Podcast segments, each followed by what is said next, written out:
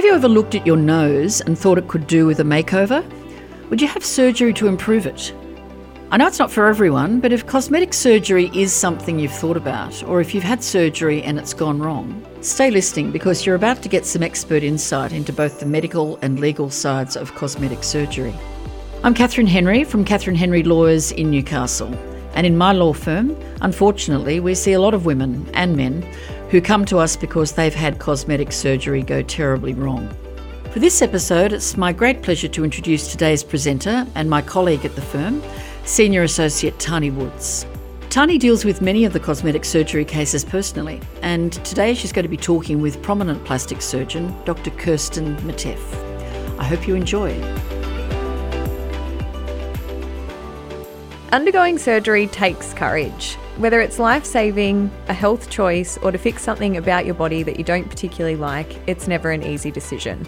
And it's a choice that should be backed up by a lot of quality information from your doctor, your health service, and even your government. Unfortunately, I've met a lot of people who haven't had a good experience with cosmetic surgery. When surgery goes wrong, it can be debilitating, painful, and can leave clients feeling embarrassed for trusting someone who perhaps wasn't qualified or wasn't following best practice. That's why today I want to talk with a highly qualified plastic surgeon to dispel some of the myths and find out how you can spot a dodgy doctor that's performing cosmetic surgery. I'll also let you know about some of the cases I've worked on and what you might be entitled to if you've had cosmetic procedure go wrong. But first, let me introduce you to plastic surgeon Dr. Kirstin Miteff. Dr. Miteff studied medicine and surgery in Sydney in 2003. She was accepted onto the Plastic and Reconstructive Surgery Training Program in 2009 and has done extensive work in general plastic surgery, breast reconstruction, hand surgery, and cosmetic breast, body, and facial plastic surgery. She was awarded Fellowship of the Royal Australasian College of Surgeons in Plastic and Reconstructive Surgery in 2016 and now practices in Newcastle, New South Wales. Dr. Kirstin Miteff, welcome to Law Matters. Thank you. Dr. Miteff, in my work, I see a lot of vulnerable people who have elected to have cosmetic procedures, and they've at times been drawn to procedures because of poor self esteem or other social factors. I often find that there's marketing of these procedures for a reduced price point and it draws in a particularly vulnerable cohort of people. Do you think that there is an opportunity for things to go wrong in cosmetic surgery compared to other surgeries and why that is? Look, cosmetic surgery for a number of years, almost for a decade now, has been growing at an exponential rate. And so, what we've seen is that it's been very unregulated um, due to the fact that it really doesn't attract many Medicare item numbers. So, in essence, the government and the governing body of medical practitioners, which is AHPRA, um, has not really been interested in looking at who was actually performing these surgeries. And so it allowed a large element of dysregulation of that area to occur. Um, in the last 10 years, um, both the Australian Society of Plastic Surgeons and the Aesthetic Society of Plastic Surgeons have really pushed to expect a higher level of surgical care and competency surrounding cosmetic surgery. So as a plastic surgeon, it's part of it's core of our practice. Um, there was an application to AHPRA by the Cosmetic Surgery Society, which is essentially a made-up group of people who have decided to call themselves that, um, and they made an application and it's been refused um, for many many years by AHPRA as a separate surgical subspecialty, as it's included already in the nine core subspecialties which are approved as fellows of the Royal Australian College of Surgeons. So, look, aesthetic surgery came out of um, plastic surgery from a point of view that you need to understand what a normal aesthetic is in order to recreate it. So, plastic surgery started back in World War One and World War Two when we saw horrific facial um, body injuries due to gunshot wounds, um, and it then developed through cancer and um, things like breast reconstruction. But in order to recreate something, you have to actually know what normal is or what is the aesthetic norm of the face, of the body, of the breast. And so that's where the birth of aesthetic or plastic surgery came from. So, in order to do that, you need to have all aspects. So, you need to understand not only what is normal, but how do you beautify someone? How do you get them back within that normal range so that they can look at themselves and think, okay, I feel like I fit now within the normal population if there's something that's a little bit different to, um, and look, there are different cultural aesthetics as um, Hispanics, Caucasians versus Asian or African American. There's all different aesthetics through that population group, and what is seen as culturally aesthetic in one population is very different to another population. And so, um, over time, plastic surgery has developed those techniques to recreate what would be an aesthetic norm for that population and to address those which we, we see in ourselves as not being perfect or wanting to change about ourselves. Because these were not, people weren't required to um, be a proper surgeon, so be recognised by one of the colleges of the Royal Australasian College of Surgery.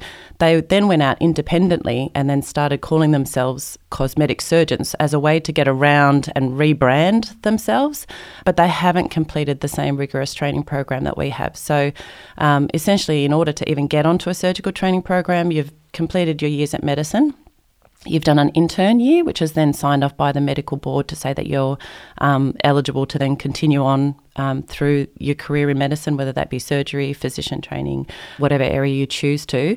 For surgery, most people will then do at least two or three years of resident medical officer, then at least between three and five years of unaccredited years of then trying to get onto a training program.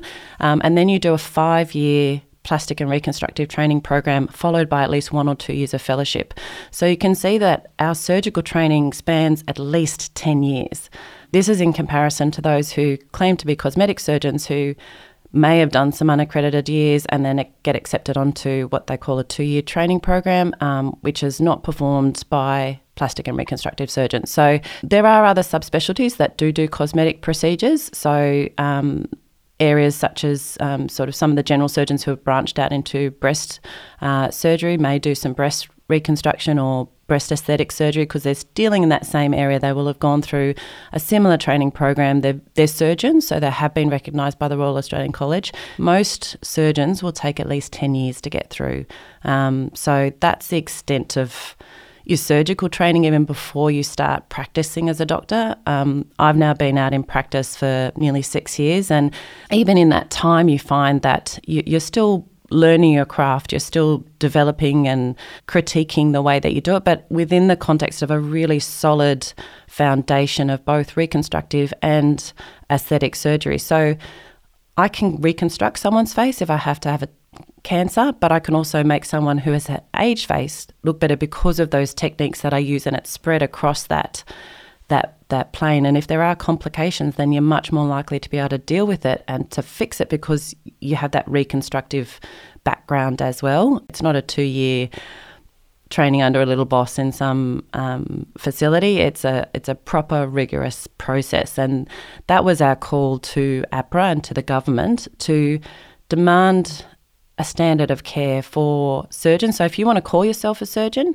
you have to have done a rigorous training program because it's not it's not right and it's not ethically or morally right that these people can call themselves surgeon. It's essentially like saying I, I talk to patients and I say, look, if you've got an electrician coming into your house, if they haven't done an electrical degree or course in, you wouldn't allow them to come in and replumb your house. And it should be the same with our bodies. Why is that any less regulated um, to ensure that these people should have adequate training to be able to deal with one the complications and two to be able to perform the surgeries in the first place it's a real shame that it's taken so long and so much advocacy on on the Royal Australian College's part and, and and on our part to actually say get people to stand up and take notice of what should have been a basic regulation many many years ago I imagine as well that a lot of people, or a lot of people who don't necessarily understand the distinction between a cosmetic and plastic surgeon, are probably drawn to a cosmetic surgeon because they're offering it at a lower price point because they don't have the qualifications that a plastic surgeon may have. Yeah, and I think, look, you're never going to convince someone who wants to buy a cheap car um, to pay for a more expensive car, but I have a sort of a thought process where you can either get the really bomby secondhand car you can get your midway Toyota, or you can get your you know your super your Rolls Royce, your Rolls Royce, Porsche, whatever you whatever your fancy. And I've always aimed myself. I'm a well trained plastic surgeon, and look, my price reflects what training I have done. I won't compete with the cosmetic surgeons because that's not who I think is someone that I set my standard on. Um, so it's really about valuing the skills that we bring to surgery, um, the training that we've gone through, and that does come at a cost. And I, I say to people, you know, when you pay for a lawyer, you have a certain cost and that's involved, and they work out how much time it's going to cost for them to do your case. And you want a good lawyer to, to, represent you, and it's a very similar concept. So I try and talk to people about doing surgery on your body. You don't want someone operating on you who has hasn't had that depth of training and that experience. I, I really don't understand it in some ways. There's I had a couple of I did a small audit when I was a trainee and looking at, I used to train through Perth, um, and they had a, a, stack of people who would go over to Bali and have all these cosmetic surgeries overseas. And there was one really interesting lady who went over and had all her abdominal surgery over there and, you know, her face and stuff like that. And then she came back for her breast reconstruction. I said, well, why did you have all of that stuff over there when you had, you know, really good plastic surgeons? She goes, oh, but I thought this was much more serious. And I'm like, but you let someone operate on your face. Yeah. and that's like out there every day. Yeah. Um, so it's interesting how I don't know whether it's just one way of people minimizing the effect of surgery, but it is a big choice. And who you choose should be a big factor in that. And they need to be recognised as a surgeon that's qualified um, through the Royal Australasian College. It's really easy to access it. You get onto the AHPRA website and you put in the doctor's name and it'll actually say what college they're they're with. So whether they're a general practitioner, whether they're a dermatologist, whether they're a um, through the College of Surgeons, and also then what their subspecialty is. So even if they're saying I'm a cosmetic surgeon, it may be that it's a general surgeon who's then upskilled. But are you happy going to a general surgeon who's upskilled, or do you actually want a plastic surgeon to do your operation? And I think that's where patients can choose who they wish to go to. But I also think that we have, and the government has a responsibility to protect people in Australia from people who aren't surgeons. It's very different if you've got a GP who's performing emergency surgery out in a rural, regional area, um, as opposed to a person who's then coming in and, you know, putting in breast implants or doing tummy tucks or facelifts. Um, so it's a really, it's a very different reason as to why people are performing these surgeries. Yeah, I often find that uh, clients might may come to us and say, you know, I just had I had no idea what I was looking for. Someone just said, go to this person. So I just went along. Other than looking or sort of researching the doctor that it is that you're going to see, is there anything else that people should be looking for if they are interested in having a cosmetic procedure done? So I think there's a number of things. Firstly, they they are registered um, surgeon. Um, you can look up and see whether they've got any restrictions on them through the AHPRA website. You can also go to the college website. So each college um, of the Royal Australian College of Surgeons has their own website. So Australian Society of Plastic Surgeons, the Aesthetic Society of Plastic Surgery websites have listed all of those people who are members of those societies as well and are actively involved in both not only professional development, um, learning, they will attend conferences, they're actively involved in training and teaching of, of future plastic surgeons and um, that's really important because it really shows a continuing involvement in education. And so they're up to date with what is actually going on and what is required for surgery. And um, a recent thing has been breast implant associated lymphoma, and that has really, you know, sort of rocked the um, breast implant world. I guess you could say. And so it has been a thing that's been something that we now have to come through and talk to about patients. And I still have patients who come through and said, I've never even had that discussed with me. I think also I wouldn't base it on social media. Mm. Uh, would be my one big bugbear. Is look, there are a lot of a lot of practitioners who completely flout the rules and regulations of AHPRA around um, medical guidelines for social media. They are doing a bit of a clampdown um, with regards to those guidelines, but I think that it then portrays patients as as yes, they're a consumer, but it puts them in a light that I don't, I wouldn't want to put my family in up on a website or uh, that sort of thing. So it's about privacy, it's about respect of people's bodies, um, what they're having done in the procedures, and I think that it is over sexualized in some sense as well in some of the ways that people portray patients on their websites. It shouldn't be that prices are discussed on websites. We are a medical profession, and um, it really is about discussing with the patient what are their risks, what are the complication um, profile for each procedure. Um, they need to have informed consent, so it should be quite a lengthy consent process that you go through, you need to have at least two weeks between your initial consult with your surgeon and your surgery. Uh, that's a guideline that's been put in by um, for any form of aesthetic or cosmetic surgery that you're planning on having, and that gives you time to think, gives you time to process the information, time to have that informed financial consent as well, which should also be done in a private, um, secure place. So all of these aspects really need to be considered, and if that isn't happening in your consult with your surgeon that you're seeing, alarm bells should be ringing. I think as well, uh, some of the clampdown, hopefully, that will happen, removing some of the testimonials and things like that, because the power of social media almost minimises some of these procedures. They're major cosmetic procedures that you're doing to your body, and it's not always portrayed in that way on social media. It's almost as if you'll have this procedure and, you know, tomorrow you're going to look like this, which is not realistic. Yeah, it's, it's most of the time when I have a consult with a patient, one, it's finding out what their expectations are. Why are they having the surgery performed? So, looking, have they had a recent marriage breakup and everything in their life is unhappy? That's a really bad time to have surgery.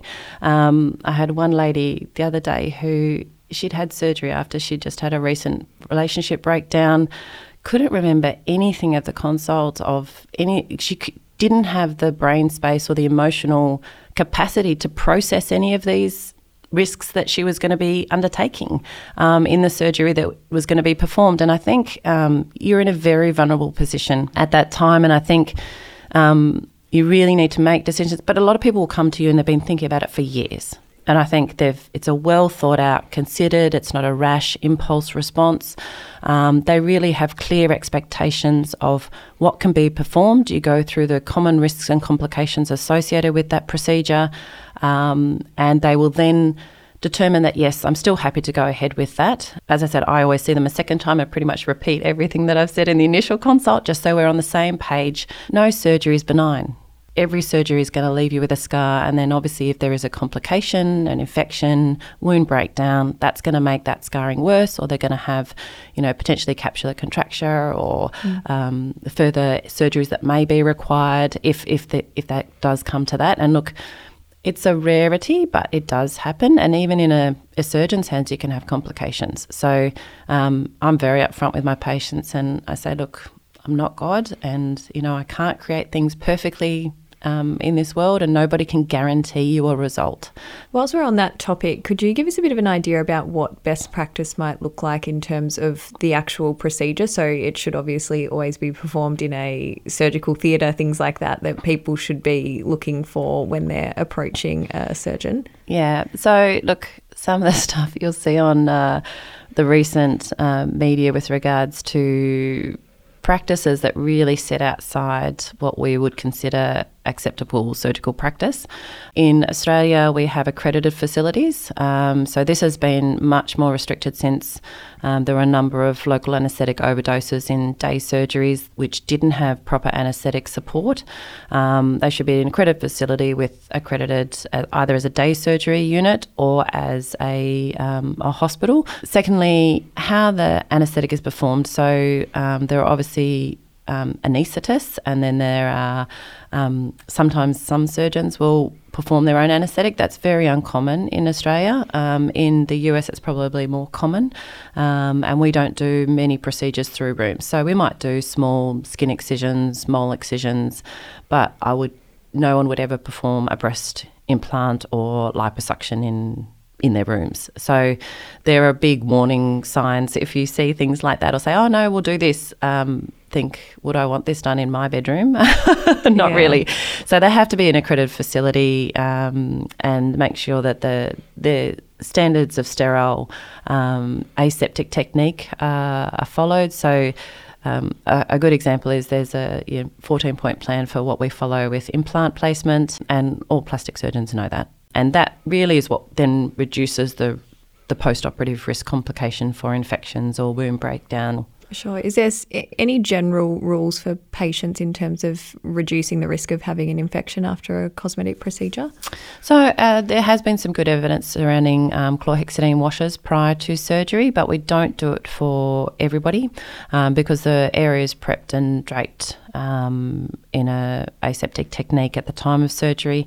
Um, we often give um, 20 minutes before the procedure is performed, they'll get an uh, intravenous shot of antibiotics, um, and then often post-operative ant- antibiotics. Again, we follow. There's an antibiotic guideline um, that is set out by infectious diseases physicians uh, for different types of procedures. So there's a whole process where where antibiotics would be indicated post-procedure, and sometimes they're not. I'm Tahnee Wood, Senior Associate with Catherine Henry Lawyers, and my guest today is plastic surgeon Dr. Kirstin Miteff. Dr. Miteff, when I see people who have had cosmetic surgery go wrong, often they've had a procedure performed by a doctor that has not necessarily had the same training as a plastic surgeon, despite having surgeon in their title. I often find that at times patients have not exactly understood what is involved with the procedure or the risks that may be associated with that procedure. And often, when they do go wrong, they can require really extensive revision procedures, which are both expensive and painful ordeals. Do you ever deal with patients who have had surgery go wrong and they're looking to fix it? Yeah, look, this is unfortunately relatively common um, that you'll see these patients coming through our doors, and it's really sad. Um, they're frustrated, they're angry, they've already paid a lot of money, um, often, and had hospital readmissions with infections, and um, it's a difficult position to come back from, even if you're coming at it anew with a new, fresh, fresh set of eyes, and you're trying to problem solve. Then, what is it that I can actually make better for this patient? Um, and sometimes there are cases where I've had to say, look, I think any more surgery would actually be not in your best interest because what has happened is is just too too risky to then go back in and, and do any further surgery. Um, look, we have got a lot of little tricks and ways in which we can reconstruct patients who have been damaged by previous surgery. Uh, we often have a roundtable discussion uh, with the plastic surgeons in our area where we'll bring our difficult cases and we'll put all our heads together and try and come up with a solution that would be, or they may have seen something like this that they've done this and it's worked. Um, but often you're working a little bit outside your comfort zone because obviously reoperation rates are there's much more scarring, a higher risk of infection. Um, you don't quite know what you're going to find when you get in there sometimes. Say a patient comes and they've had an implant and they have no idea what size it is. How do I plan for that surgery. Yeah, which is really um, common. which actually. is very common, and that's probably my biggest bugbear is keep your card. If you have an implant, keep your card. Um, and that's really because if any future surgery or if they've had a breast reduction, what pedicle has that surgeon used? Um, get a copy of your operation note and keep it in a safe place. Um, keep it with your marriage certificate or your house deeds. I say to people, you know, I need to know what's happened in that surgery in order for me to then be able to make a plan and make a safe plan so I don't go in there and say disrupt the blood supply or cause further scarring or, you know, um, say I'm doing a, rhino, a redo rhinoplasty, have they taken the septal cartilage and I have no cartilage to work with? So there's all these aspects that you don't really know sometimes what the previous surgeon has done, and that does make your planning around surgery much more unpredictable. And I'm not sure that they're ever really happy because deep down inside, you know, they've made that original decision to go with a surgeon, and then there's that angst surrounding the cost and the further surgeries, and it, it is hard on patients. And um, we probably make it slightly better in that we can get them to a a better point in the way that they're feeling about themselves. But I think it's a really hard road to come back from. Yeah, a lot of the clients that we do see as well are quite nervous about needing to have a revision procedure because they've had such a poor experience the first time that they feel quite. There's almost like a distrust there, um, even when they are seeing someone that's highly qualified for a revision procedure. Yeah, and look, that's really hard to build that trust and rapport with a patient. And I, if I say to a patient, look, your first consult is really just an information gathering exercise. It's about establishing what are the what are the priorities, what are the problems, and then what can we potentially do to deal with it. Um, so you've really got to break it down and dissect the problem out to be able to then try and build it back up. Many of my clients come to us looking for help to fix what's been done to them or for some sort of financial compensation for what they have gone through. Patients are only able to recover compensation if there's evidence from an independent plastic surgeon that confirms the treatment they received fell below an acceptable standard of care and that a physical and or psychological injury has resulted. If that is established, there may be some entitlement to make a claim for the cost of past and future treatment, such as a revision procedure, for loss of earnings, and at times pain and suffering damages. It's a very long journey for someone who's had surgery go wrong, but it is important for them to know that there are surgeons like yourself and law firms ready to help them. What are the three top things anyone considering a cosmetic surgery procedure should think about or look out for? So, as I said, it's really about knowing who your surgeon is and um, knowing that they are adequately trained. So, it would be Fellows of the Royal Australian College of Surgeons, and that is plastic and reconstructive surgery. There are also other subspecialties that do cover um, cosmetic or aesthetic procedures. Um, so, some of the general surgeons who will perform breast surgery, um, the um, ear, nose, and throat will perform rhinoplasties. So there are different aspects of surgery that will be performed by other subspecialties, but they are still properly trained through the Royal Australian College of Surgeons. And I think that really is. If I could get one thing through to patients to look at AHPRA see what college they're registered with um, and that they have no restrictions on their practice. Just making sure that you know that they are a, a, an accredited surgeon, that they work in an accredited facility, that the anaesthetist is also accredited, so you can also check the anaesthetist that they have working for them, um, that they are also with the Royal Australian College of Anaesthesiologists, and to ensure that um, they have adequate CPD. So that means going to conferences, teaching, um, educational requirements, and that's a yearly requirement. So, in order to maintain your RACS fellowship, uh, that has to be done every single year, and we get audited on that um, randomly across the, the board. Also, looking at the subspecialty societies that they belong to. There's another easy way to sort of check whether they're compliant with their CPD and part of a formal society that then does um, regular educational reviews and um, maintains the training standards that are required for for patients undergoing cosmetic surgery. My name's Tahnee Woods. I'm a senior associate at Catherine Henry Lawyers, and I've been talking today to plastic surgeon Dr. Kirstin Miteff. Dr. Miteff, it's been fascinating to talk to you today and to see the process and to hear all about your, your knowledge and experience. No worries. And from the law side of things, but also from the medical side of things. So thank you very much for your time today. It was a pleasure. Thanks to plastic surgeon Dr. Kirstin Miteff for being our guest on the podcast today and senior associate Tahnee Woods for presenting. I'm Catherine Henry of Catherine Henry Lawyers, and if you need to talk to someone about the law and cosmetic surgery, please get in touch. We'd really love to hear from you. This podcast was produced by Liz Clarkson of Nurtured Content and Sarah Shans of Point Five Productions, sound engineering by Sawtooth Studios. If you enjoyed this podcast, please leave a review. You can also subscribe to Law Matters with Catherine Henry Lawyers wherever you get your podcasts.